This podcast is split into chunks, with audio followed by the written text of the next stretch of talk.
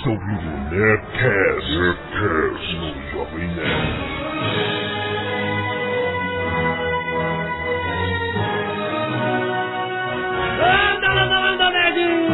Aqui é Alexandre Antônio, o Jovem Nerd, e eu não economizo munição. Aqui é o Mário Abbade, o Fanatic, e como eu não tomei anabolizante, não vou precisar botar prótese no c... com o Stallone. Que isso?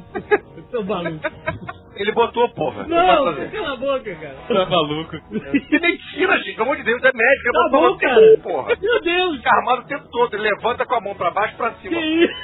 Mas é, mano. Eu nunca vi naqueles programas de madrugada, meu cara botando prótese. Só figular de Andrade. É, exatamente. É isso, porra. Levanta atrás. E aqui o Cardoso, me prometendo que mesmo que a minha mulher fuja com a secretária, eu não vou tomar hormônio de crescimento. E aqui é a Azaghâl, e eu não tenho piadinha, porque eu não tenho uma frase marcante no Rambo, cara. Tem só...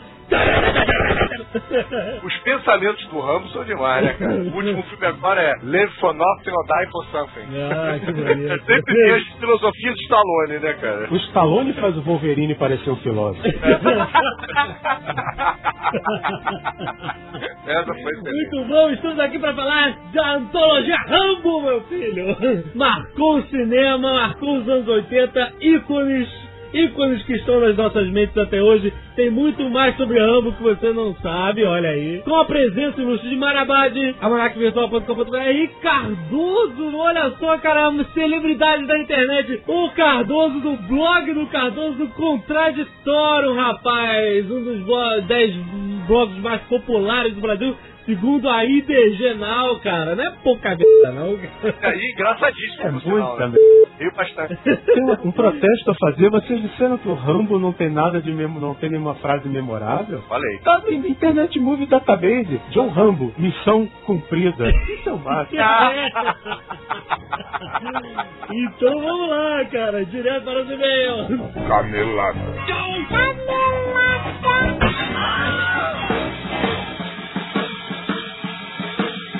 Muito bem, vamos às nossas leituras de e-mail e caneladas da Azaghâl. Primeiramente, vamos falar do iBest. iBest, não vamos esquecer, NerdCast é a categoria. Vocês sabem que a gente, essa semana, eu estava muito satisfeito, porque a gente estava com 80% dos votos. Uhum. Isso é alguma coisa. É alguma coisa, né? Agora nós caímos para 68%. Que isso? Rápido. Eu já não estou tão feliz. Não, isso não é estou possível. Tão satisfeito. Eu não admito um podcast que tem 3 programas ter 7% dos votos, cara. É verdade. Isso é uma afronta. E além dessa categoria, tem a categoria humor, que nós estamos ganhando, mas com uma diferença muito pequena. A gente tem que dar uma empurrada pra cima. Uhum. A notícia está tranquila, mas é sempre bom, né? Votar. É, claro. E na entretenimento, nós estamos atrás de forrozeiros, cara. Isso é muito escroto. Eu não me contento com menos, eu quero ganhar, eu quero 4 bolas dragão e best na minha prateleira. Vamos lá, galera, vamos botar no iBest do Jovem Nerd. É só você olhar na lista. Se você acha que o Jovem Nerd é o melhor site dessa lista, vote no Jovem Nerd, cara. Não, não tem isso não, é o melhor site. Não botar aqui, não tem pensar não. E atenção, Azaghâl, vamos falar da Nerdstore!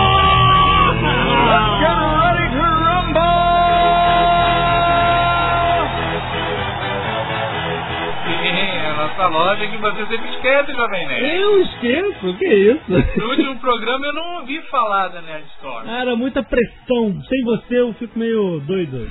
Eu vou te falar. Temos uma camisa nova, especial, comemorativa de 100 programas do Nerdcast. É, exatamente, vamos lembrar em 2 modelos para homens e meninas. Sim, tem um modelo rosa, preferencialmente para meninas, mas não exclusivamente, fica à vontade. É claro. Uhum. E o modelo verde aberto a qualquer cidadão. Exatamente. E é legal notar que elas têm uns detalhezinhos nas mangas e nas bainhas e nas bolas e tal. Ah, a camisa é muito maneira, cara. É muito maneiro. A camisa Eu Não Vivo Sem Nerdcast em 2 modelos. Vai lá na Nerdstore agora. E temos mais uma novidade, Azaghâl. Ah, é? Tem o lançamento da série 4 do Military do Todd McFarlane. Ah, cara, essas séries do Military são uma tortura, cara. Quando chega, é uma tortura mesmo, cara, porque eu fico olhando... É um desespero, cara, tem desespero, é foda. Eu acho que é melhor a gente parar de vender action figure, não sério, cara, porque é muito sofrimento. Ah, a gente compra tudo, né, com preço já atacado e fica, bota na nossa brasileira.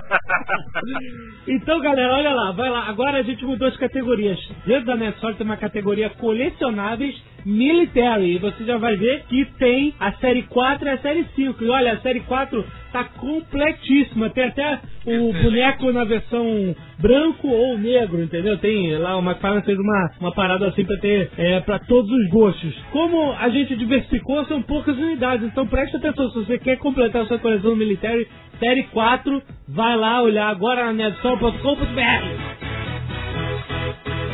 E pra finalizar, Jovem Nerd, quero dizer que se você está ouvindo esse Nerdcast no dia que está sendo publicado, é dia 29 de fevereiro. É verdade. Então, hoje é dia do nhoque da fortuna. E no ano bissexto, né, cara? No ano bissexto. Caraca. Boca aberta, alguma coisa isso também, né, cara? E ainda tem Rambo no cinema, rapaz. Porra, cara, coma nhoque com uma nota de dólar embaixo, vendo Rambo no cinema. Ou não. Que sexta-feira, muito bom.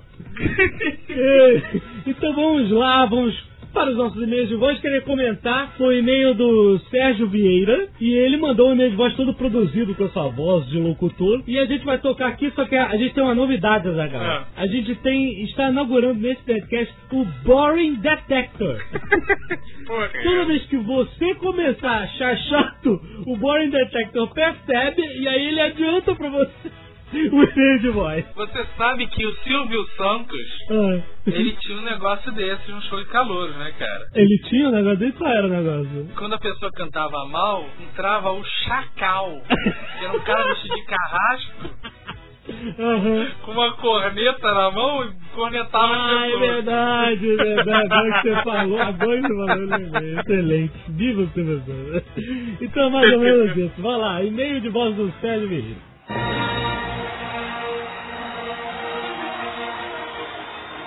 Grandes na acepção da palavra Jovem Nerd e Azaghâl, e claro, respectivas cônjuges. Meus parabéns, e aquele rame-rame que o Azaghâl invariavelmente em sua leitura transforma em blá blá blá blá blá blá blá. Aqui é Sérgio Vieira de São Paulo, 50 anos, celeremente chegando aos 51, se Deus quiser. E posso, com certeza, apesar de reconhecer quase tudo isso que vocês tratam aí no Nerdcast, afirmar que não sou nerd, por dois simples motivos. Primeiro, que na minha infância, lá nos idos de 60, isso de nerd não existia. A gente era normal, CDF, bundão. Tem sido, apesar destes pesares, uma fonte inesgotável de gargalhadas ao longo desses anos. E até as tentativas dos garotos propaganda são motivos de discretas risadas em ambientes sisudos. E a entrevista com o Wilhelm Cortaz, é assim que pronuncia o nome dele? Me dei conta de uma pauta interessante para vocês. Prince, Michael Jackson e Madonna, os expoentes da cultura pop tão decantada aí por vocês dos anos 80, fazem neste ano da graça de 2008 exatos 50 anos cada. Aqui também cabe uma boa pergunta: onde é o limite entre o pop e o nerd? Abraço e boa sorte no Twitter. Muito bem, nosso rei de voz. É isso aí, parabéns. Muito obrigado. Obrigado pelo carinho. Muitos e-mails a mais. Maria Angélica, 27 anos, bióloga de São José dos Campos, São Paulo, Azaghâl. Ah, é a tal história do veneno. Do veneno que a gente falou no podcast passado, que foi de traumas de infância. Que a senhora Jovem Nerd foi picada por uma aranha e o pai dela chupou o veneno para fora e cuspiu.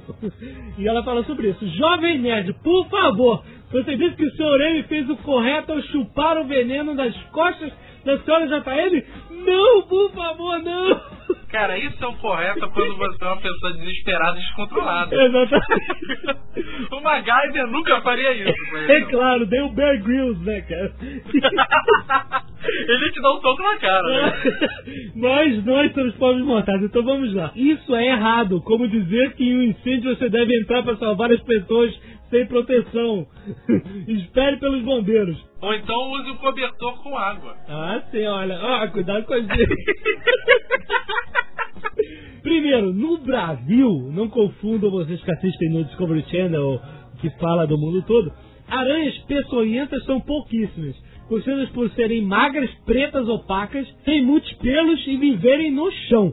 A aranha amarela provavelmente não tem veneno mortal. Segundo, a picada de animais peçonhentos tem uma rápida inoculação de veneno, ou seja, não adianta chupar.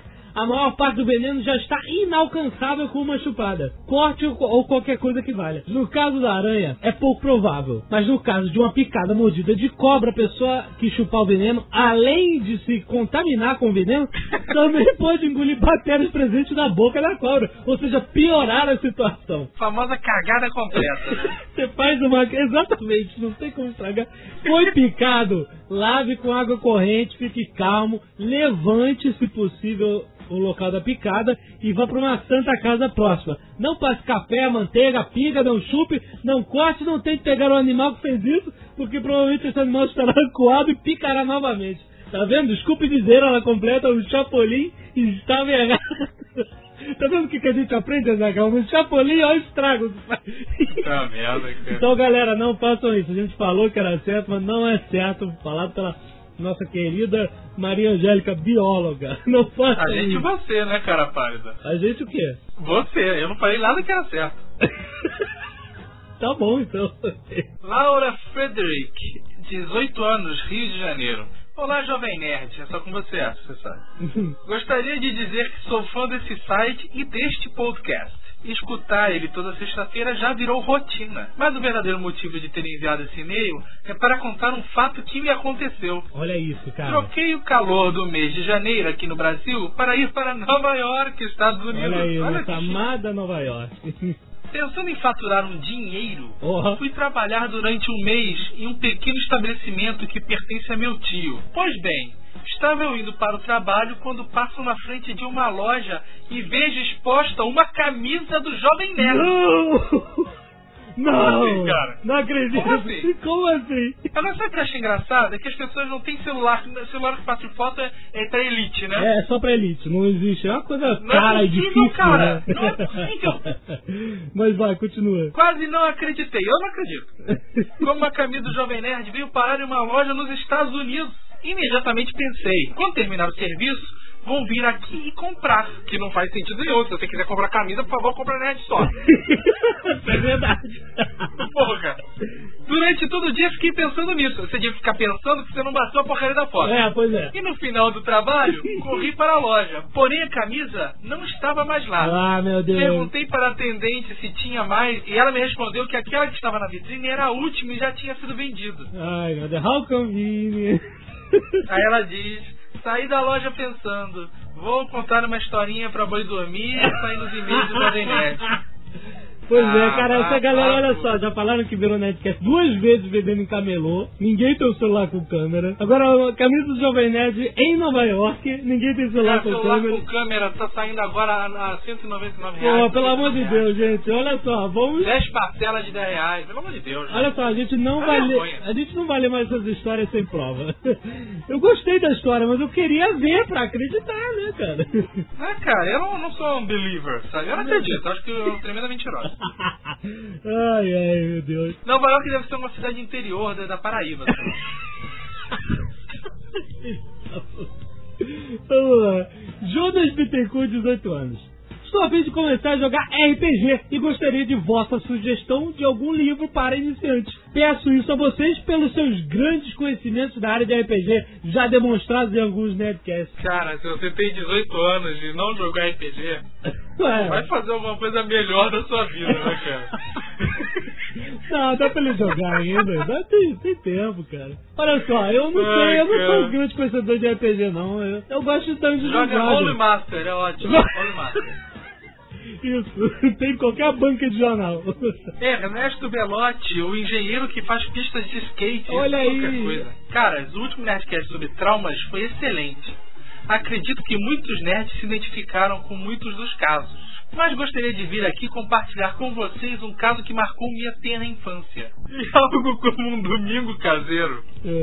Eu brincando com meu pai na sala, quando senti falta da minha mãe. E perguntei por ela. No que ele, meu pai, se aproxima de mim e responde: Filho, preciso te contar um segredo sobre sua mãe. Olha aí, filho. Parece novela mexicana, né, cara? Fiquei super apreensivo. E me aproximei também. Sabe o que é, filho? Sua mãe vai virar peixe. Olha que filha da mãe. Meu cérebro explodiu. Ele falou com um tom tão sério que nem pensei na hipótese de brincadeira. E ao mesmo tempo passei a sentir o cheiro de peixe que já estava no ambiente. Tá ligado? Vamos, filho, você precisa ser forte, disse ele, enquanto me levava para onde ela estava. Chegando lá, ela estava na beira do fogão, e ficamos de longe enquanto ele aumentava o terrorismo, dizendo: Falta pouco, está quase, preste atenção. Quando então ele falou: É agora, olha lá. Então percebo que minha mãe está fritando um peixe e havia acabado de virá-lo. Ah, meu Deus. Que sacana. Entendeu? Virar. Trabalhando. Parabéns, trabalhando, cara.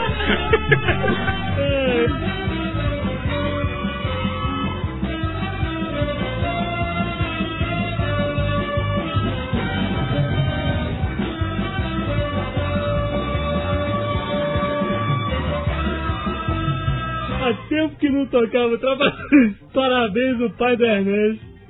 Pô, demais, cara. E termina dizendo que foi uma mistura de alívio e raiva. E desde então precisa se concentrar no que é e não é a realidade quando vai comer um peixe frito. Ai, meu Deus. Cara, eu vou guardar essa porque com certeza quando eu tiver filho eu vou fazer isso. Ai, eu estou atrapalhando.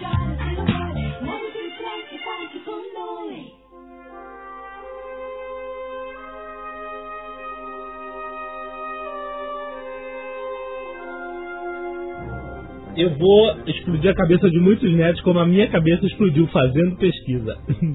Rambo, o filme First Blood, é a adaptação de um livro, malandro. Stallone sabe ler. Sabe mesmo. E escrever, né, cara? Porque o nome dele tá no roteiro. É. Tá no roteiro, né? Bom. Os três roteiros. Eu vou fazer uma defesa aí. O Stallone, ele tem 500 mil problemas, mas, pô, o cara é roteirista, é diretor de cinema, é produtor. O cara, com toda a imbecilidade dele, ou não, pô, ficou milionário, ficou rico, e é um cara que aprovou o valor dele no mercado. Não é nem um Clint Eastwood, mas provou o valor dele, bicho. As sacanagens à parte, Rock é um filmado. É, claro, com certeza. O Gerardo falou disso aqui. Você falou aí que Rambo ou First Blood, mas você não usou o nome correto do filme no Brasil. No Brasil, o filme chama Rambo Programado para Matar. Cara, é verdade, eu não ouvi isso há muito tempo. Você sabia que quando a Warner quis fazer esse filme, né? Foi tipo assim, não era um projeto do Stallone, era um projeto da Warner. E a Warner comprou os direitos do livro, aquela coisa toda, e pensou em alguns atores para poder fazer esse filme. Nem pensava em Stallone, entendeu? E aí foi o Clint Eastwood, o Steve McQueen, o Al Pacino. Então assim, imagina Al Pacino de Rambo, cara. Pensando com a mentalidade. Verdade. Calma, dediro, não é uma patira, dediro. Ah, detalhes. Leve. Mas você imagina esse filme com o patiro, a metralhadora é maior do que o mal patiro. Imagina. Gritando, com louco. É, cara, só imaginar o final de Scarface, cara. É, exatamente. E a César Toleiro foi do filme inteiro. Muito bom, né? Muito bom, né? Olha a foto do Nil, olha a foto do Nil. Muito bom, né? Esse é muito bom, né?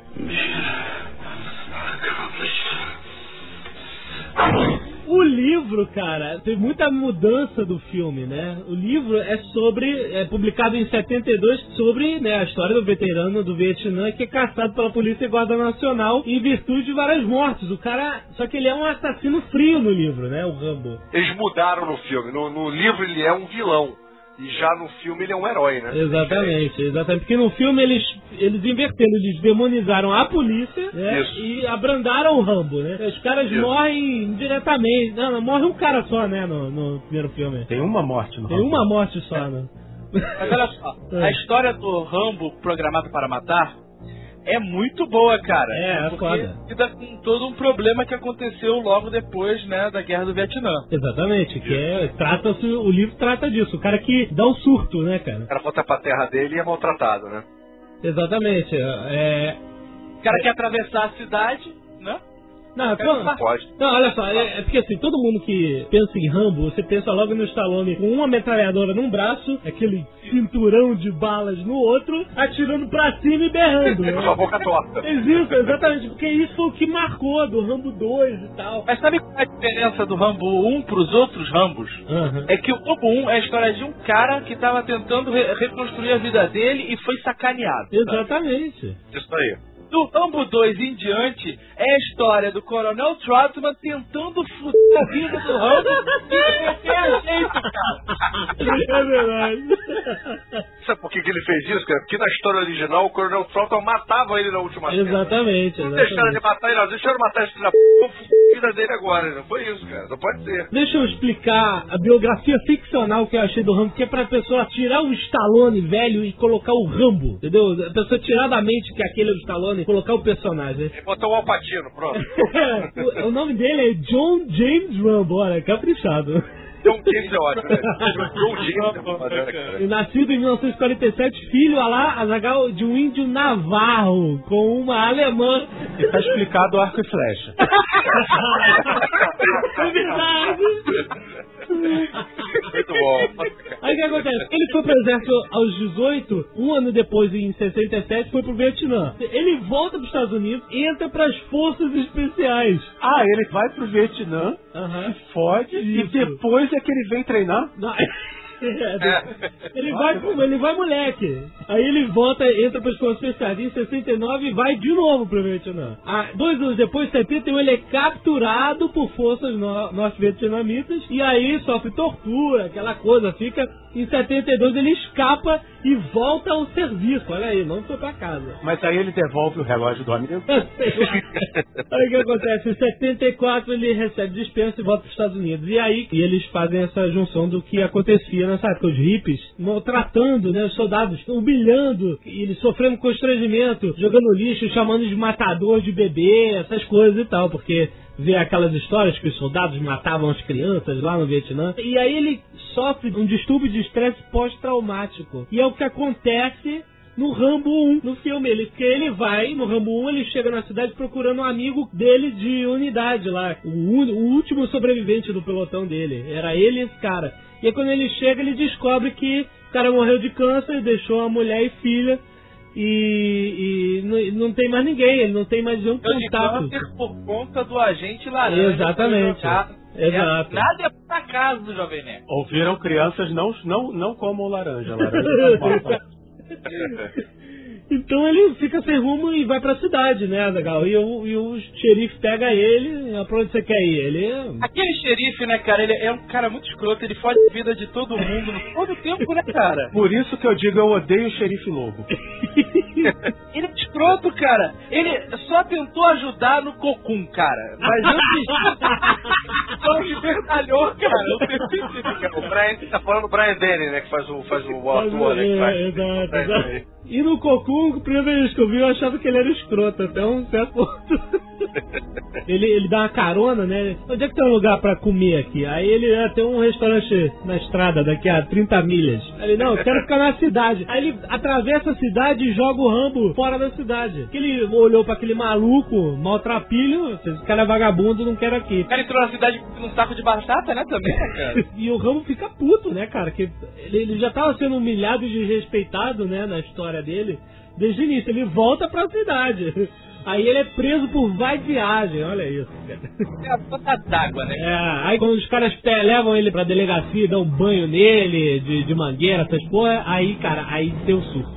vem tudo, todas as memórias do Vietnã e o cacete, e ele enfia porrada nos guardas e foge. Essa é a história do Rambo 1, cara. Não é aquela escotização de um exército de um homem só. Ele não chega a matar o cara diretamente, o cara morre por consequência, né? Cai do helicóptero, é o mais escroto, é o cara mais escroto da delegacia, que já ficou o tempo todo falando assim na rádio, não, vamos tentar ver, vamos tentar capturar. Aí o cara pega uma arma e começa a atirar no cara, no Rambo, e não era pra atirar. O cara tá dando tiro do helicóptero, o cara tá puto, levou um cacete na delegacia e mostra o cara com o olho roxão, né, com aquele cacete. O cara foi dando a porrada de tiro.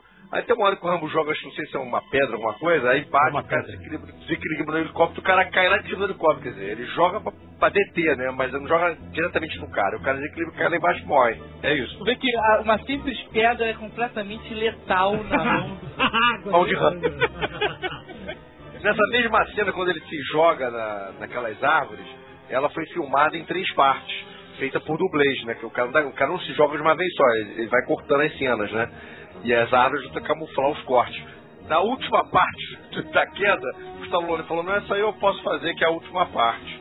Aí o cara, não, mas essa aí é mole, tranquilo, o colchãozinho, eu pulo ali, tá tranquilo. Aí ele pulou, quebrou 3 costelas.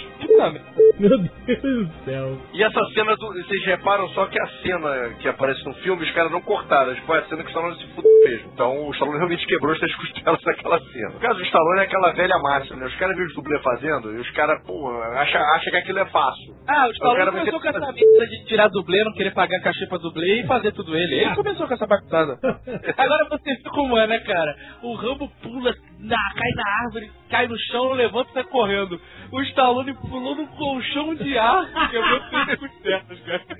É verdade. É que a ficção é bem diferente da realidade, né?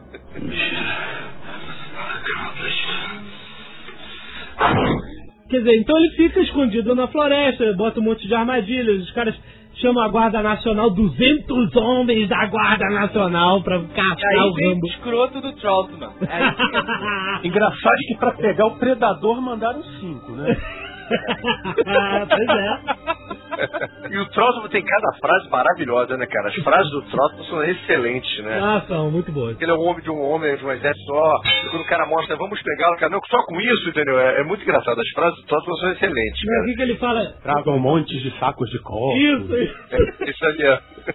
E uma coisa muito engraçada, mais pro quando os caras da Guarda Nacional estão cercam ele numa caverna, né? Rola uma insubordinação do cacete. A Guarda Nacional é a Guarda Nacional do Peru, né, cara? É horrível, que o cara vai lá pegar ele, vai lá pegar ele. Não, eu trabalho meio expediente. Como é assim, cara? O cara trabalha meio expediente na Guarda Nacional. Era part-time na Guarda Nacional. E aí ninguém quer ir lá pegar o Rambo, eles acabam dando uma bazucada na casa. Coronel Samuel Troutman, que é feito pelo Richard Crenna, a princípio ia ser feito pelo Kirk Douglas, que leu o roteiro e ia filmar. Olha só. Só que o Kirk Douglas não aceitou que o Rambo não morresse no final, porque, como eu disse, no livro ele morre no final, matado pelo Coronel Troutman. Kirk Douglas, não, eu vou matar você. O Stallone não aceitou, aí houve uma exposição lá, né, de pensamentos, de ideias, aí o Kirk Douglas abandonou. E chegaram a filmar um outro final, né? Eu vi. O Rambo se suicida. Só que o Stallone também não quis esse final. Eu achei no YouTube aí, cara, o final alternativo do Rambo, que o Charlton vai conversar com ele, ele fala, você tem que me matar, eu não aguento mais e tal. Aí ele bota a arma na mão do Charlton e o Charlton não quer matar ele, ele vai lá, ele mesmo aperta o gatilho e morre. Que louco? É. Pra acabar com uma franquia assim. No início, né, cara? Podar assim na raiz. Essa cena que precede o final ali, que ele fica conversando com o Charlton, é um tipo de sensação em algum planeta, né, cara?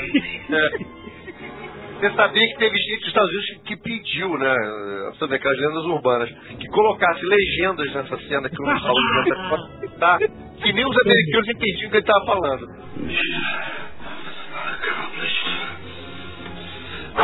Que ele rouba um caminhão cheio de armas e vai escrotizar a cidade, né, cara? Vai fuzilar a delegacia. Ele rouba o caminhão pra fugir, mas aí ele resolve voltar pra delegacia, já que tá toda a cidade atrás dele na floresta, né? É verdade, é verdade. Bom. E aí ele vai lá pegar o cara do cocum. Exato, o xerife, que ele já tava puto. Mas aí eu não entendo. Morreu o cara do helicóptero. E quando ele entra na delegacia, ele fuzila o teto e o xerife cai, todo baleado, e não morreu? Não, foi tiro nas pernas.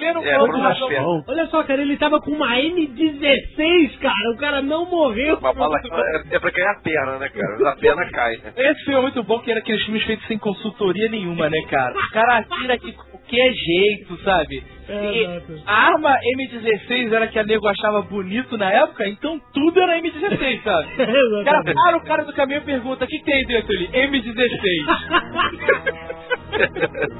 É a segunda sigla mais popular em Hollywood. A primeira é C4.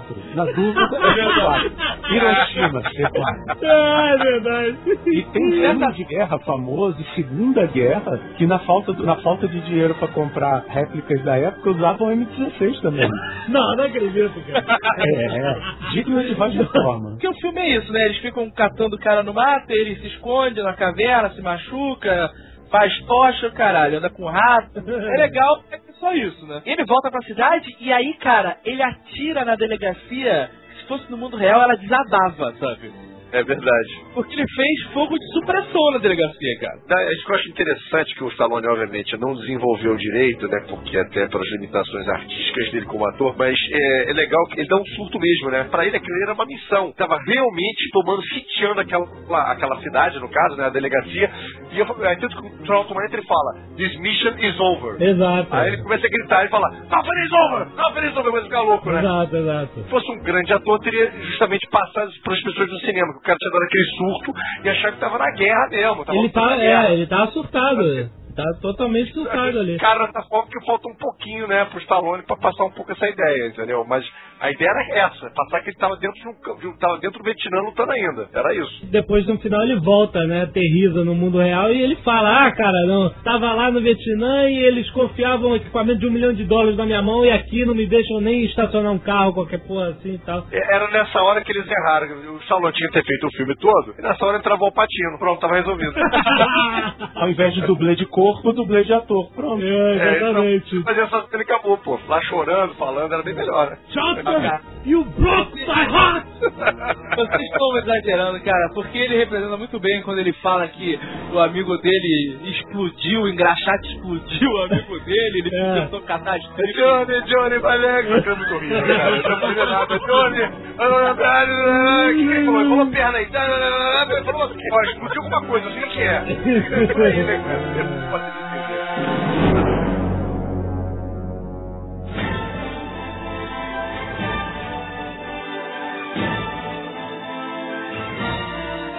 Vamos lá, Rambo 2, aí o coronel todo vez podia abrir. Rambo 2 é demais, cara, porque o Rambo 1, o Stallone não é, ele é forte, né, assim, troncudo, né, mas não é um cara definidaço, nem longe disso. No 2 ele já tá inflado. Tá sinistro. Na prisão.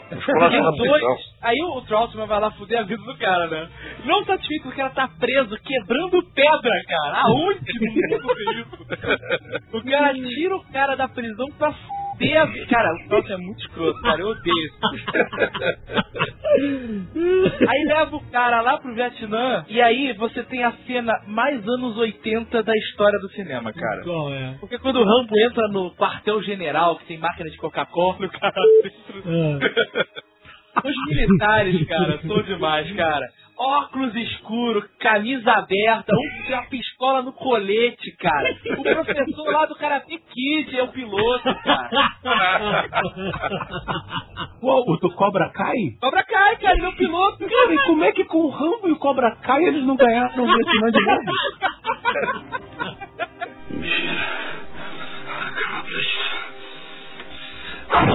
Rambo 2, A Missão. Esse nome ficou marcado. Tudo que é 2 a gente fala A Missão, né, cara? Já reparou isso?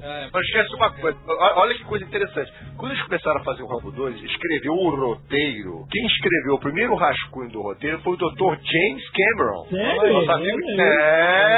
Nosso amigo Piranha Voadoras. Piranha 2 Cameron. Exatamente. Calma que a gente vai chegar lá. Quem escreveu o roteiro?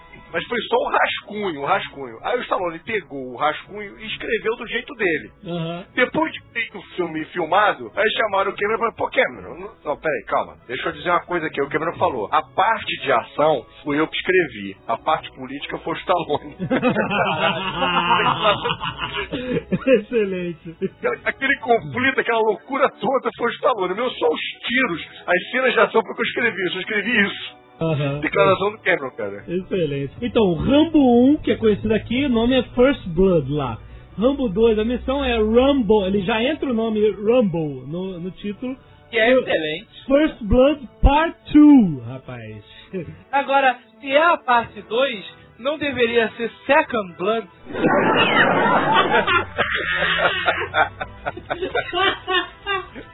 Que filha da puta. Mas o Rambo 2 fez história, hein, cara? Porque foi o primeiro filme a lançar em mais de 2.000 cinemas nos Estados Unidos, você sabia disso? Eu lembro que eu não vi o Rambo 2 no cinema, né? Mas, cara, era um comentário da época, nego, né, falando, pô, cara, se costura no Rambo 1, no Rambo 2 deve ser melhor ainda, sabe? E ele já vem cheio de cicatriz, né? Muito bom, cara. É, porque o Rambo 2, ele acabou sendo o filme mais popular da franquia e um dos mais populares do Stallone, porque todo mundo lembra do Stallone como Rock e Rambo, mas eu não, mentira, eu arrisco, mentira, o Stallone é o criador de personagens. Eu sei, cara, mas cara, que literatura, cara. Cobra, né? Mário Cobretti, né? Mário Cobretti, e não esqueça do Demolidor. O Demolidor, claro. Antes do Ben Affleck. Eu arrisco dizer que o Rambo é o personagem top of mind do Stallone. Você fala Stallone, nego lembra de Rambo. Antes do Rock, apesar de tudo. É sim, cara. Olha, eu acho que a sério o pessoal lembra do Rock. Isso. E na sacanagem lembra do Rambo. Exatamente. Eu acho que é por aí mesmo. Estão falando de Rock, de Rambo. O Dolph Lundgren ia fazer uma participação em Rambo 2. Olha, vocês sabiam disso? Não. Só que o Stallone cortou a participação dele porque ele ia fazer o Rock 4. Ele falou, pô, esse cara vai aparecer em dois filmes meus, porra. Uhum. Aí cortou. Mas ele ia fazer o personagem dele, ia ser algum bandido, né, cara? Ia ser algum russo, ia ser mais. Ele ia dar porrada duas vezes no mesmo ator. É tão discurso, né, cara? Então ele cortou a participação dele. E o John Travolta também. Vocês sabiam que no primeiro Rambo, eles chegaram a pensar em botar o John Travolta pra fazer o Rambo, que foi cortado. Ah, peraí. John Travolta fazer o Rambo, isso aí. Fazer o Rambo. Fazer o Rambo. Não, cara, que horror. Nicolas Cage super-homem, amigo? Adora inventar esses castings, né, cara? Mas tudo de Batman, eles adoram, né, cara? Nem o Tarantino conseguiria salvar o John Travolta depois. Não, se fosse... Mas aí, como a Warner queria enfiar o John Travolta de qualquer maneira, eles pensaram assim, então vamos enfiar o John Travolta no segundo filme. Aí ligaram pro Stallone, vamos botar ele no segundo filme, ele vai ser um daqueles prisioneiros fudidos lá, arrebentados, magrelos, e o Stallone é tudo daqueles caras. Aí o Stallone falou assim, não acho uma boa, não, que o Stallone tinha acabado de filmar com ele a continuação de Balas de Sábado à Noite, né? Ia ser demais, né, um prisioneiro de guerra no Vietnã de cabelo escovado? Cara, mas sem a live é um problema.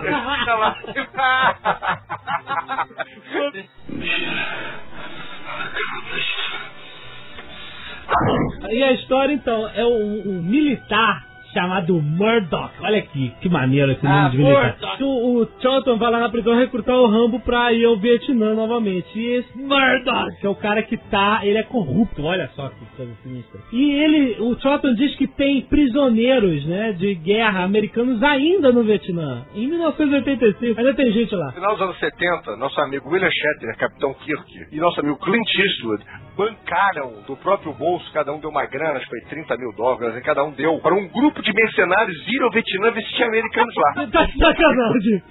Sério? Pode procurar que você Capitão Kirk Douglas Harry. Que isso, cara? É William Shatner e Clint Eastwood. Isso aí. Ambos mandaram essa galera pra lá, cara. Vale aqui prestar atenção que o Murdoch, ele não é militar, né? Não era militar. Eu acho que ele era da CIA. Acho que era da CIA. Porque ele não usa farda, ele usa camisa social e... Gravata, é verdade, isso aí, gravata. O Murdoch, como ele é corrupto, ele não quer que descubram que ainda existem americanos lá prisioneiros. Sei lá por que ele não quer. Só porque ele é corrupto. Então, ele manda... ele manda o Rambo só tirar fotos de uma base vietnamita pra provar, entre aspas, que não há prisioneiros americanos lá. E é muito bom, né, cara? Porque o Rambo bota, amarra, e bota, pega arma, não sei o que lá. Cara, sempre fica, né? Aqui no fotográfico. Leather, né, cara? E faz essa tralha toda, gasta meia hora se arrumando que nem noiva pra perder tudo quando solta do avião, né? Exatamente. Cara, mas olha só, o que eu não entendo é o seguinte... O cara levou, o Charlton fala, agora Rambo, os tempos são outros, você vai levar o equipamento mais foda de todos os tempos e toma aí 40 sacolas pretas, né, porque não mostra nada. E aí, cara, tudo bem, o cara levou várias paradas aqui de radar, o que seja, mas quem foi o filho da p... que enfiou um... Marque flecha nesse equipamento, cara. Com flechas explosivas, cara. Cara, qualquer um que se interesse o mínimo por unidade média, cara, sabe que uma flecha com uma ponta de 10 quilos não voa. Vai pro chão. É aquilo ali é equipamento de suicídio. Vai cair no pé dele. É verdade, cara. Mas é verdade. É, meu Deus do céu, muito bom. Azaghâl, vê se eu tô certo. O Rambo, ele é jogado de paraquedas, certo? No mato, na floresta. Eles botam o Rambo dentro de um avião, uhum, e aí eles sobrevoam a área lá onde teria, teoricamente, um campo de concentração abandonado. Isso. E aí o Rambo pula. Só que na hora que o Rambo pula, o filho da p... do Cobra Kai dá um negócio no manche, sabe? Uhum. E aí o Rambo fica preso por uma alça do equipamento. Excelente. E aí fica batendo na lataria do avião. E aí fica os caras, aborta a missão, não sei o que lá, e o cara tentando puxar ele pra dentro, uhum, e aí o Rambo vai lá, puxa essa faca gigante. Oh. E todo mundo quis comprar uma na época, igual. Essa faca... essa parada vendeu muito, cara. Sem sacanagem. Eu tenho uma faca do Rambo. Que se chama Zaharoff. Ou Zaharoff, e é feita no Brasil. Sério? É sério. Eu vi no Goulart de Andrade. Ah, que verdade! Muito bom, muito bom. E o Zaharoff é um imigrante russo maluco que mora no interior de São Paulo. Ele mostrou, ele corta cano de alumínio com aquela faca. Meu Deus, que beleza. É, isso é verdadeiro.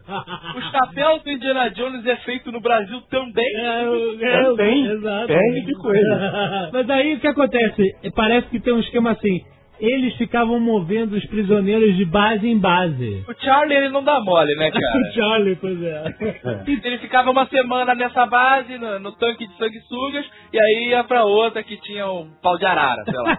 Mas isso é real mesmo, sabe? Isso é da guerra mesmo. Isso aí não é invenção, não. Essa história foi dos anos 80, mas quis fazer os anos 70.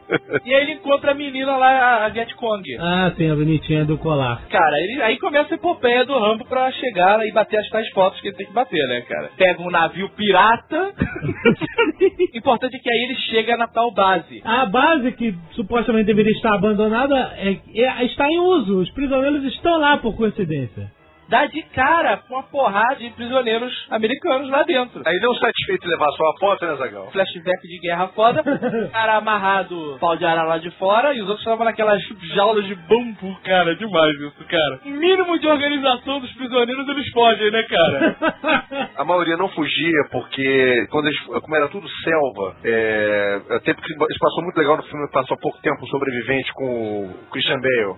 Uma história real, inclusive, filmada pelo Herzog. É um bom filme, quem tiver a oportunidade de assistir. Isso, e quem tiver a oportunidade de assistir o filme, assiste, que é muito bom. E aí mostra por que os caras não fugiam, porque era só selva em volta e não tinha pra onde ir, com aquela chuva direto, inseto e tudo, a maioria morria. Então por isso que eles paravam de fugir. E esse cara foi um dos poucos que conseguiu fugir, né? Era até um alemão naturalizado americano, e conseguiu fugir, é histórica. Ah, excelente. Inclusive esse filme mostra que eles não ficavam nem presos, eles ficavam assim durante o dia, eles ficavam soltos. Só à noite que ninguém acorrentava eles. E aí o Rambo pega esse cara que tá lá de fora, amarrado, contrariando o filme do Christian Bale, e sai correndo com ele.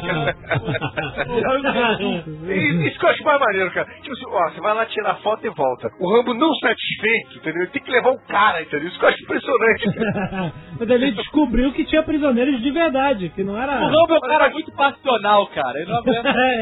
Os caras tiram atrás dele, entendeu? A caçada do cara, pra trás do Rambo.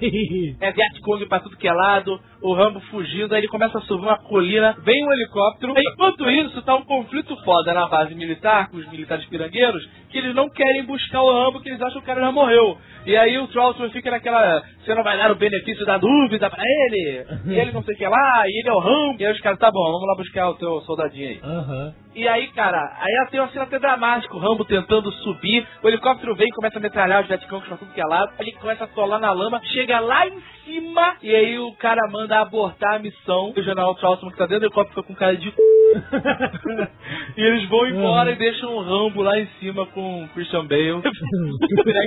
Coitado do Christian Bale. Ninguém chorava nessa época no cinema, hein? Chorava, cara, porque aí que né, cara? E sendo que até o Alec Baldwin teve culhão bastante pra chegar e mandar: para esta merda que eu vou saltar e pronto. Ah, sim. Quando ele pulou no Outubro Vermelho. Exatamente. Ah, o Dalton, ele tava lá de nação, né, cara? Ele queria ver o Rambo se fuder mesmo. O cara falou: olha, mandaram abordar a missão, que eu que se fuda. Só vim pra ver o que era.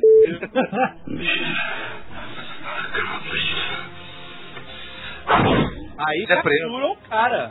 Ah, ele não lembrava disso. Vai ter a tortura russa depois, né, cara? Não, de sanguessugas, cara. O lago de sanguessugas horrível. O Flash Black do Flash Black, né? E aí chegam os russos malignos, puta cara. Que pariu! Aí que ia entrar o Don Flandre. E aí os russos querem, porque querem que o cara dê um depoimento lá, falando que os americanos são os fudidos. Assina esse documento dizendo que os americanos têm cara de melão e os russos são de marreto, né? E aí o Rambo não cede de jeito nenhum, e aí os caras torturam ele, né? Dão tapa na orelha, apertam o mamilo. E dão aqueles choques na cama, no colchão sem espuma, sabe? Exato, exato. E aí ficam dando choquinho no Rambo. Cara, e essa cena é muito maneira, cara. Botam o Christian Bale lá dentro da sala e esquentam a faca do Rambo na churrasqueira. Tinha uma churrasqueira dentro do negócio. É, claro, né? Lógico. Pra fazer churrasco de arroz, né, cara? O Evil Christian fala: olha, mete a faca no olho dele. Pra meter a faca no olho do Christian Bale. E aí o Rambo amolece. Aí ele atira. Não, na fila, ele senta e vai pegar um rádio pra passar uma mensagem qualquer, sabe? Aí ele pega assim e fala: Murdoch. E o Charlton: Rambo! Murdoch. E aí fica aquele silêncio e aí começa a chover. O Murdoch se cagando, mano. O Murdoch, que porra é? Se cagando, Murdoch. Tanto microfone. Murdoch. E aí ele vai apertando o microfone com a mão e o braço explode. Tá músculo, muito braço, cara. A musiquinha tá. E aí, cara, aí ele fala: I coming to you. Tá que pariu, cara. O Rambo levanta, a música entra e é foda pra caralho. Tá que pariu. Rambo, this is Murdoch. We're glad you're alive. Where are you? Give us your position and we'll come to pick you up.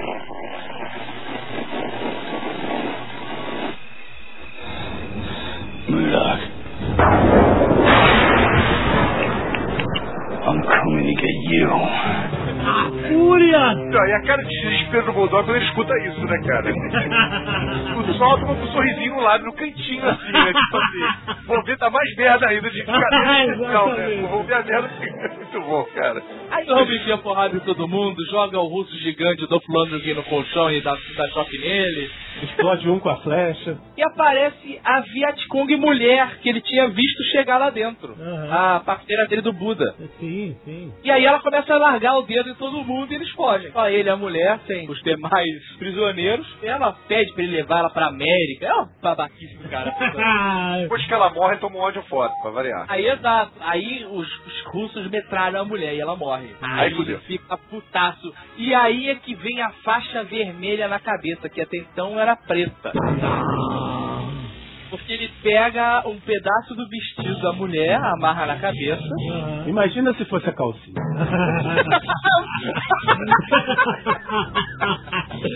Isso é uma calcinha freada da mulher na cabeça, cara. Muito bom. E aí ele amarra o cordãozinho do Buda verdinho no pescoço e sai pra matar, cara. Puta que pariu.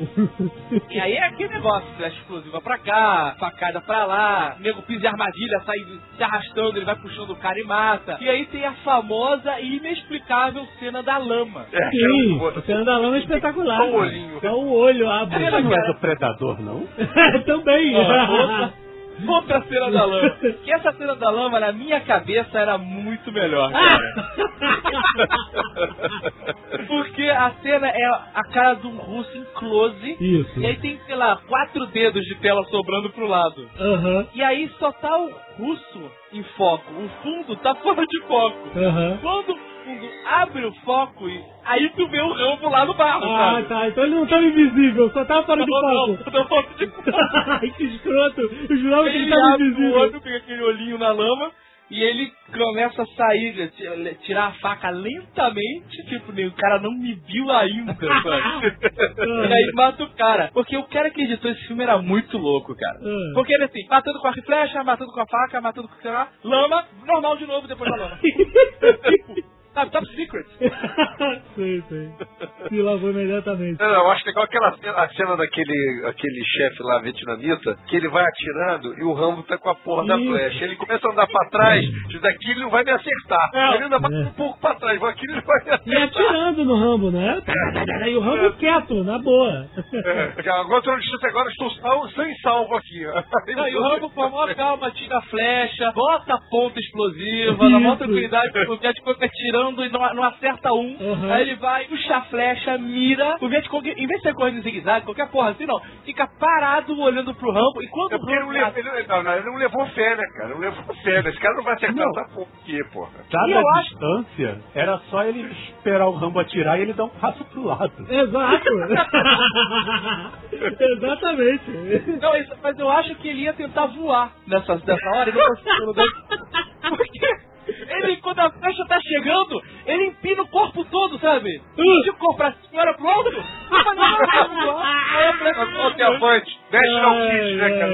Na verdade, ele tava seguindo ordens do diretor. Faz pose do boneco que a gente vai explodir.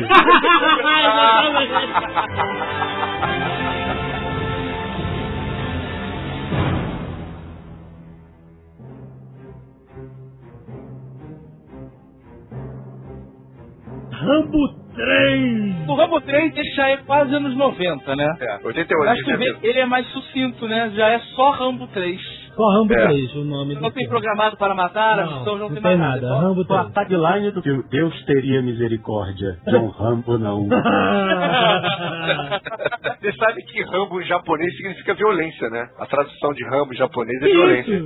Sério? É, sério. É uma palavra estrangeira que eles criaram o significado, né? Eu gostaria de ser o Sr. K, né? Meu Deus do céu. Adorar.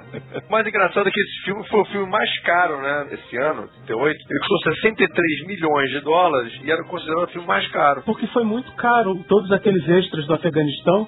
E ninguém entendeu, porque eles não aceitaram o pagamento normal. O pagamento deles veio em... Eles pediram lições de voo. Ninguém entendeu, mas eles pagaram. Pois é, esse é um filme que hoje em dia soa meio estranho, né? Que foi na época da invasão da União Soviética ao Afeganistão, aquele problema todo, né? Na época fazia tanto sentido. Exatamente, né, cara? Charlie Wilson's War, que é um filme da história real dos agentes da CIA, do cara do Congresso americano, que conseguiu liberar dinheiro pra eles comprarem mísseis Stinger, os Mujahideen, que era guerreiros da liberdade do Afeganistão contra os malignos soviéticos, né? Então os Estados Unidos financiou toda essa guerra lá de resistência, né? E treinou os caras pra eles lutarem contra os soviéticos, né? E depois essa galera acabou virando o Talibã, cara. É muito sinistro, né? E o Rambo 3 é justamente isso, né? O cara vai parar lá no Afeganistão ajudando os nossos futuros inimigos. Nossa, não, cara, a palha dele. Mas o filme começa muito bem, né, cara? Ah, começa lá na Tailândia. Se autoexilou na Tailândia e ele trabalha num monastério e luta por dinheiro nas horas vagas. Que maravilha, cara. Isso que Stallone puro, cara. Não tem como melhorar, cara. E aí, cara, ele tá inflado mesmo. O cara tá gigantesco no Rambo 3. As consequências foi o c... depois, né? É tem jeito. E a cara dele tá até menos torta. É mesmo.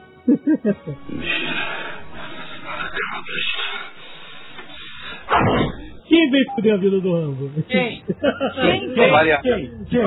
Veio o Coronel Troutman atrás do Rambo no monastério falar. Coronel Troutman e aquele cara Jack Nicholson genérico, pai do Eric Foreman.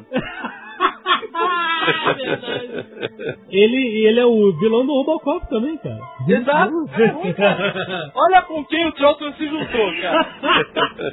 Mas tem uma coisa muito boa no começo desse filme. Se vocês pegarem o Top Gun 2, sim, o texto do Coronel Trautmann é o mesmo. É sério? Eles fazem a paródia da cena do mosteiro, do coronel convencendo o Topper Harley a participar da missão de resgate, é o mesmo texto. Sensacional. Funciona pra comédia quanto pra filme de ação. Exato. Charlton, ele fala pro Rambo que tem um militar soviético escrotizando lá o Afeganistão, e que ele tomou conta de uma província, que eles estão levando os mísseis Stinger, olha aí, da Charles Watts, para os Mujahadin, que são os guerreiros afegãos, né? E ele fala, vem comigo, vem comigo. E no Top Gun 2, quem faz o coronel é o Richard Crenna. Ah, é? Cara, não lembro. Ele repete o papel dele. Excelente, cara. Aí o Rambo fala, não vou, tá bom, não vou. E aí ele, beleza, então sai chupando o dedo. Agora veja você como esse cara, esse Coronel Trautmann é um filho da p***, cara. Uhum. Que ele falou, cara, não vai vir, não vou ter como foder a vida dele. Então eu vou lá no Afeganistão ser capturado. Porque assim o cara vai ficar com dor na consciência e vai vir me salvar e vai se fuder. Exatamente. E aí volta o cara, olha só que escroto. Aí volta o Jack Nicholson genérico e fala assim, Rambo, o Coronel Trautmann foi preso. Era só isso que eu tinha pra dizer, tchau. Cara, é tudo mind games, eles já sabem como ativar o Rambo, cara. Aí eles não vão fazer nada, não, a gente não pode fazer nada. Desculpa aí, fica até pra próxima, tchau. Excelente, aí o Rambo cai no papinho foda dos caras e fala, tu pode me colocar lá dentro? Ai, ai, muito bom. E o cara fala, bom, posso, mas eu tenho que dizer pra você que o governo americano não pode se responsabilizar se você for capturado, me negar até a volta, tem que ir lá, blá, blá, blá. E o Rambo, eu já tô acostumado com isso. Excelente. E tinha que conhecer o Jack Bauer, viu? Você é amigão. E aí corta, pum, já tá dentro do Afeganistão. Ah, excelente. Pra que perder tempo? Enrolação. Não tem. Tá ele no Afeganistão. Ele encontrou o Bin Laden e o Omar Sharif, os dois juntos.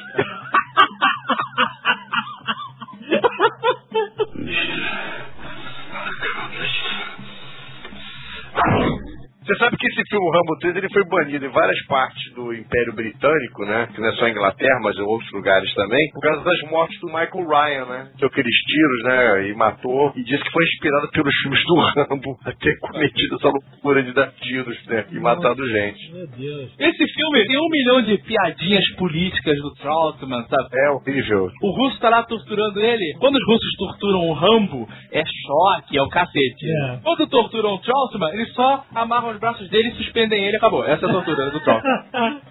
E aí o Trump vai falar assim, você não entende? Nós já tivemos o nosso Vietnã. Esse é o... Que excelente, cara. Muito bom. Cara, melhor do que isso, só no Comando Delta, ou Força Delta, agora eu não lembro. Olha o respeito, olha o respeito. Não, presta atenção, Cardoso. A gente tá falando do filme de Chuck Norris, Comando Delta, Chuck Norris. O avião foi sequestrado, certo? Certo. Comando Delta. Chuck Norris. Que eu adoro também. É, nós vimos juntos aqui quando nos divertimos à beça. O filme é demais, cara, porque o Chuck Norris aparece no começo do filme só de bigode. Olha isso. Isso, pra... E na próxima sequência, ele tá de barba. O que você entende? O tempo passou, cara. Olha que foda. Azaghâl, não é o único filme do Chuck Norris que ele faz isso, cara. Não, isso é o primeiro, né, cara? Direto, é a última cena que ele filma. Exatamente. Chuck Norris, declaração total de incompetência do diretor. Aí, olha só que maravilhoso, cara. Estão os árabes dentro do avião. E os árabes querem matar os judeus, né? Chuck Norris. E aí eles pegam a aeromoça loira Madonna. Exato. E falam assim, Dona Chucrut, pegue os passaportes de todo mundo e separe os judeus. Exato. Aí ela vira pra ele, cara, e fala assim, não, eu não posso. Você não entende, eu sou alemã. Os campos da morte. É sensacional o roteiro desse filme, cara. É horrível também, cara, é horrível.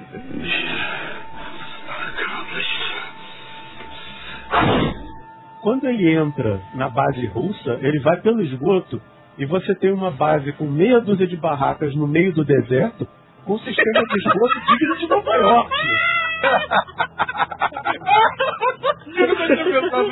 Sensacional! Afinal, no deserto, a primeira coisa que você tem que fazer é o seu esgoto, né, cara? Pô, é claro, senão não tem como viver, né, cara? Porra. Cara. Sabe que esse filme, ele, na época, né, ele ganhou o Guinness, né? Foi o filme mais violento da história do cinema. Oh, que inocente, né, cara? 28 mortes e 221 atos de violência, oh, segundo o Guinness. Né? A execução do filme em si conta. E detalhe, o Rambo 4 já superou essa marca, né? Duplamente, né? Já, o Stallone ficou superando marcas, né? Exatamente. O Rambo 3 tem várias cenas que, na época que eu vi no cinema, porque Rambo 3 eu vi no cinema, que eu achei foda, que hoje eu não me arrisco a ver de novo. Ah. Mano, é que ele leva um tiro. Isso! Na verdade, essa cena eu vi de novo e ela é muito escrota, cara. Não veja, por favor. Pode assistir o filme, mas na hora dessa cena passa rápido, sabe? Porque ele leva um tiro nos rins, né, cara? O cara morrer. É na lateral, Acabou não fode tanto assim o ramo, é na lateral. Aí ele empurra a bala, ele fala, a bala não pode cair que ela vai acabar me matando. Não é bala não, acho que não é bala não, acho que é um estilhaço de bomba, cara. Acho que é um estilhaço, fica na nada. É um estilhaço na nada. Atravessa, aí ele enfia o dedo e empurra o estilhaço pra fora, é isso, cara. Caralho, e aí cara, joga pólvora dos dois lados e, joga, e põe fogo pra poder cicatrizar. Cena marcou, vocês acabaram de salvar o filme pra mim, cara. Ah, porque a cena que eu tinha visto, quando ele tira o estilhaço pra fora, logo em seguida ele pega uma bala, tira o projétil e joga a pólvora. E eu falei, cara, eles são tão ruins que eles botaram uma bala com projétil e cápsula dentro do Rambo, cara. Ah, não! Não, aí ele joga fogo, sai aquele foguinho pelos dois buracos, né? Aí cicatriza. Dá o famoso grito de macho.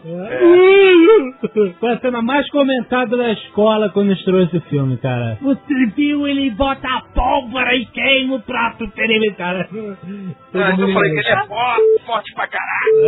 É, era forte. Rambo, maluco. Era o Rambo.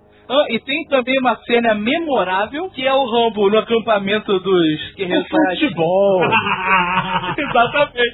Você sabe que o cavalo que o Rambo usa nesse filme foi usado também pelo nosso amigo Harrison Ford no Indiana Jones e a Última Cruzada. Porra, eu sabia que eu conhecia aquele cavalo. Mas o Harrison Ford lavou. O Harrison Ford lavou. É ridículo isso.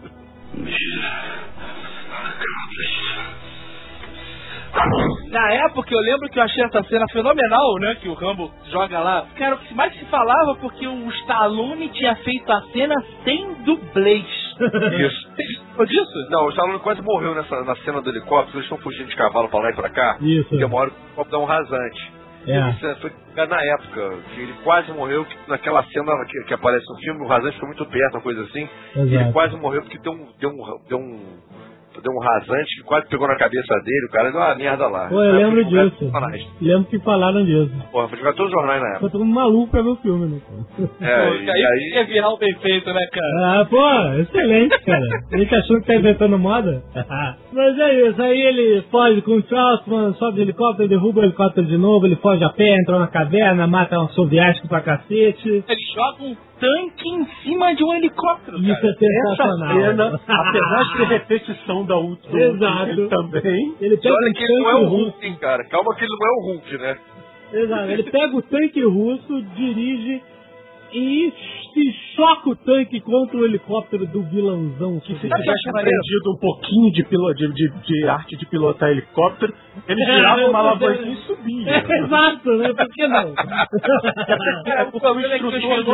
O instrutor de voo desse piloto russo, na verdade, foi instrutor dos Stormtroopers do Retorno de Jedi, que nunca ensinaram que, já que aquelas motos voam, eles podiam voar acima das árvores. Mas os vilões que lutam com o Rambo, os militares, eles não conseguem pensar em retirada. Não existe essa possibilidade. Uhum. Então, vamos embora. Não, nós vamos até uma final matar esse filho da puta, porra. Quando eles veem a cara de ódio do Rambo, eles ficam petrificados e não sabem o que fazer com o retroço do helicóptero. Aí ficam parados assim, ai meu Deus. Aí aqueles 2 segundos de pensamento, o Rambo vence. É isso, cara. Agora, vocês repararam que a faca foi aumentando de tamanho de filme pra filme. Vocês repararam nisso? É pra compensar. Não aumentando a faca, né, cara? Ela foi aumentando de filme pra filme.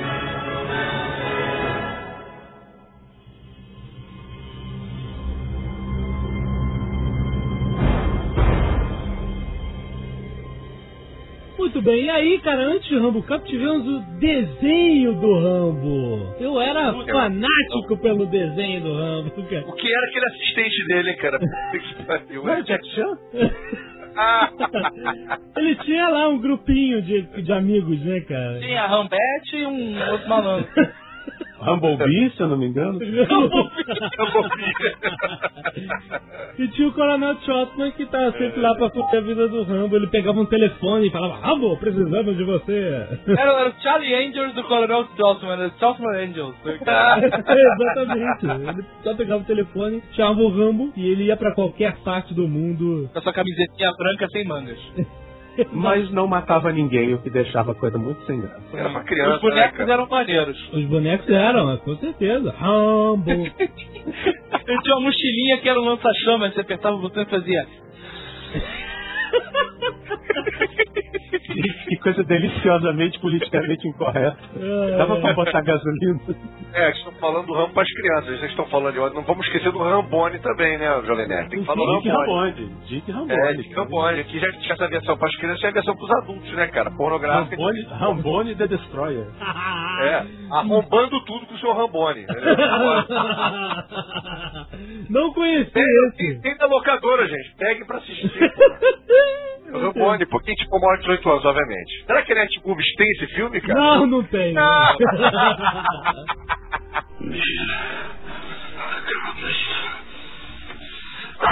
Body count dos filmes do Rambo. No primeiro filme do Rambo, só um que morre, né? A gente já sabe. No segundo, o Rambo 2, foram 58 mortes, sendo que 12 com o Rambo com camisa e 46 dele sem camisa. No Rambo... Cara, você tá louco, cara. É. No total de mortes foram 69. Ah, é. Total 69. Tá certo. 57 foram só o Rambo que matou. Rambo 3, 132 mortes. No total. Isso. No total. E no Rambo 4, 236. Uma média de 2,59 mortes por minuto, rapaz. Claro, tem que dizer que o Rambo 4, que vocês vão assistir, e isso não é spoiler, não vou falar sobre o filme nem nada, eu acho interessante que vocês perceberem o seguinte, que no Rock, o Lutador, o Stallone parece que ele tá fazendo uma coisa bacana. O Rambo, ele é inferior ao Rock, em termos de filme. Porque estão reclamando, muitas pessoas estão reclamando que tem pouco Rambo no filme. Tipo assim, tem Rambo, mas não é Rambo como 2 e 3, que ele luta, que ele mata, que ele faz, que ele acontece. Vocês têm que levar em consideração que o cara tem 61 anos. E por mais que... Ah, não, mas ele pode não aparentar essa ideia na idade, tudo bem. Mas ficaria meio escroto um personagem agindo como se tivesse 30, 40 anos, entendeu? Exato, exato. Que passou 20 anos de um filme pro outro. Então ele continua macho, foda, fazendo, acontecendo, mas não é como nos outros filmes que ele matava um cara 2 minutos, entendeu? Uhum. Mas mesmo assim é o filme que ele mais mata. Exatamente. É, mas não vou dizer como, mas tem várias pessoas que ele mata de uma forma que no outro filme ele matava com... Pegava uma faquinha e matava 50 correndo pelas pradarias. Não tem mais como ele fazer isso.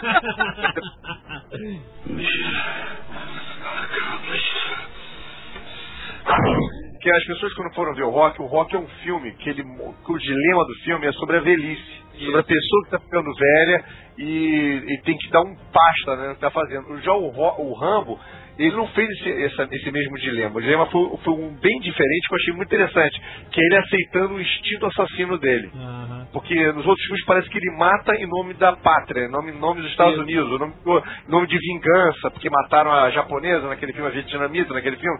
Nesse filme ele aceita o instinto assassino dele. Eu realmente sou uma máquina de matar. Eu não preciso de desculpa pra matar. É engraçado, mas é interessante, porque tem esse lado do filme que ele toque. Ele fala assim, olha, eu não preciso de desculpa, eu realmente sou feito disso. Uhum. O meu dom é esse, entendeu? Mas o Stallone já revelou esse lado dele em um outro filme. Todo mundo já esqueceu que é aquele com a Sharon Stone. O especialista? O especialista. Que horrível, cara. Cara, o Stallone aparece pelado mais vezes que a Sharon Stone. Então, acho que quando vocês assistiram o Rambo, tentem notar isso, entendeu? Que o filme, por mais que seja matança, a coisa toda, ele quer passar essa ideia também. Tipo, ele até dá alguns diálogos sobre isso, como tem no Rock, aquele diálogo sobre a velhice e tudo mais. E a pessoa que estiver mais atenta, ela vai perceber que, olha, o filme do Rambo, nesse filme ele assumindo a natureza dele. Por isso que é tão violento, por isso que é tão todo sanguinolento, é por isso que tem corpos explodindo. Olha, o filme até parece feito pra sádico, porque são braços, pernas, orelhas, tudo voando pelos ares e mostrando com detalhes. Cara, no trailer tem uma cena que me cativou. A do Jeep. A do Jeep. A do Jeep é icônica já. O cara sobe no Jeep, pega uma metralhadora antiaérea, vira no motorista e... e o cara se liquefaz. Vira uma sopa de sangue e mostra escorrendo pelo Jeep depois na continuação da... mas a gente tá sentindo falta disso. Eu sinceramente... Essa época dos anos 90 foi um saco. Um monte de cinema sério. Todo mundo tem que ser... não faz nada, cara. Todo herói tem que ser problemático. Tudo tem que ser justificado. O próprio Batman virou uma fruta. Não. Voltamos... Cuidado para a base aí. Voltamos aos bons e velhos anos 80. Mas o caso do Rambo eu acho interessante, porque tem gente que vai falar que foi exagerado. Obviamente vai ter aquele pessoal que é mais antropólogo, social. Isso aí foi uma sanguinolência sem propósito. Por exemplo, você pega um soldado Ryan, no caso do Spielberg, que ele mostra nessa mesma sanguinolência, mas ele mostra por um motivo. Existe uma explicação, ele queria mostrar os horrores da guerra. O Stallone também quer mostrar como é que... Quando ele mostra aquilo ali, uma batalha real daquela maneira. Você está acostumado a ver filme de guerra, o cara leva um tirinho e cai. Você leva um tiro no metralhadora antiaérea, teu braço cai, bicho. Tua perna cai. Não tem como... Não fica só um furinho no braço, um furinho. Você tem um tiro de fuzil, cara. Cara, tua cabeça cai, bicho. Tiro de raspão vai levar a pele da tua cabeça. Eu pergunto a mesma coisa. Que parte de guerra vocês não entenderam? Pois é, lógico. Ele quis fazer um filme de guerra com cara de guerra mesmo, né, cara? Real. Aí você fala, mas o Spielberg, ele tinha um porquê. Tudo bem, o Spielberg era uma outra coisa. E nesse filme do Rambo, não. É muito estética da guerra, é igualzinha, mas não tem significado. Tipo assim, o significado não é ficar salvando aquelas pessoas lá na Birmânia, sei lá. Então, quer dizer, tem esse pequeno problema. Mas se você esquecer isso, tipo assim, não quero significado... Eu também não. Eu quero significado, eu quero ver só a matança. Exato. Então, beleza. Me dá uma matança, eu dou aqui R$20, você me dá um pouco de matança. Que desde Coração Valente, que não tem nenhum filme mega violento, cortar a cabeça e... ele tá esperando ainda, né? Só tem filme sádico, sol... Sádico, não, mas é diferente. Faz filme mesmo, não é filme de terror que o cara fica lá jogando tripa pra fora, então saco, mas eu disse. Mas nem é um filme de ação que tem, sabe... violência, né, cara? Exato. Sadismo é uma coisa, violência é outra, né? Nós somos pessoas normais que gostamos de violência. Exatamente, acima e baixo.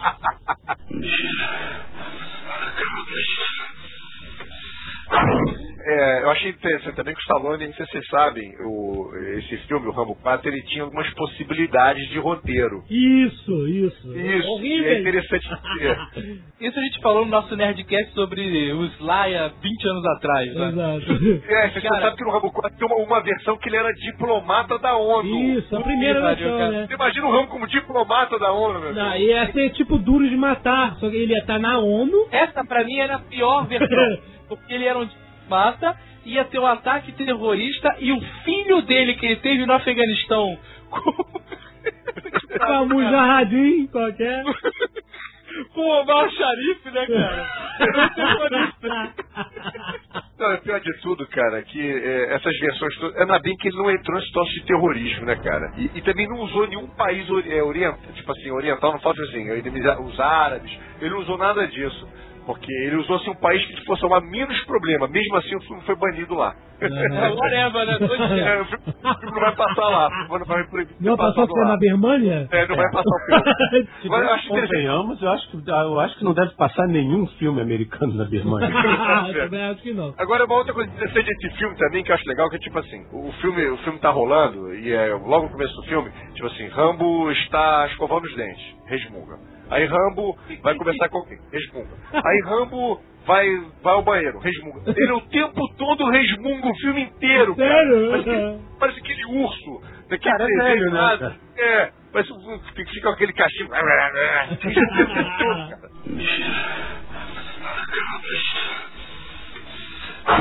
Qual era a segunda possibilidade de roteiro, Azaghâl? Cara, é que ele ia pra uma cidade... e um amigo dele que era um índio navarro, ex-boi na veja, era demais. Da mãe dele. Isso. Tinha sido morto, capturado por racistas brancos. Assim, bom. Racistas brancos. Ai, cara, que filme que ia ser esse, cara. Eu acho que isso é pior do que da ONU esse. Olha, e pra você ver qual é a contagem de corpos do Rambo, do Rambo 4? 238. 236. Tá, tudo bem. A diferença é por causa dos pedaços que alguém não juntou. O Exterminador 2, com arma de sopa de letra, tem um total de. Tem uma contagem de corpos total de 23. Olha só, quem diria, hein? E o T-1000 matou 7. Ah, putz, nada, né, cara? Você vê, cara, o Jack Bauer mesmo o que ele mais matou numa temporada foram 60 e pouco, assim. Olha as explosões nucleares, como é que matou? Milhares de pessoas. Uhum. Mas o Jack Bauer em si matou 58, 59. Se você for contar, tipo assim, filme que, pô, caiu 3 aviões, porra, tipo, Duro de Matar, né? Caiu um avião, aí morre. Só já tem muitas pessoas já, né, cara? Se você for parar a pensar nisso, né? Se for assim, o filme mais violento de todos os tempos é Guerra nas Estrelas. Quanta gente morreu na Estrela da Morte? É verdade. E Alderaan na Estrela da Morte é um massacre. Eu tô vendo aqui Starship Troopers. Porra.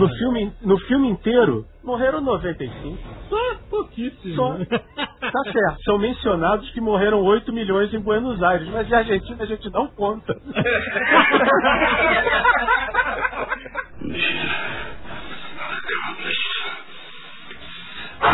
Só pra informar, Dick Rambone ele ganhou esse apelido porque era parecido com o Stallone. Ele começou em 85 e se aposentou em 87. Fez 29 filmes. E sem usar prótese. Sem usar prótese. E segundo os dados aqui da Wikipédia, ele tinha 178 centímetros de altura. Não tem dados aqui. Excelente, não perca o Rambo 4. Muito obrigado, Mário Abbade, almanacvirtual.com.br e Cardoso, de não é blog do cardoso.com.br, como você que já viu você reclamando que publicaram isso. Ah, eu não tenho culpa, eu só dei o meu cartão de visitas com os meus blogs pro repórter do Estadão e ele conseguiu errar. Ah, que excelente.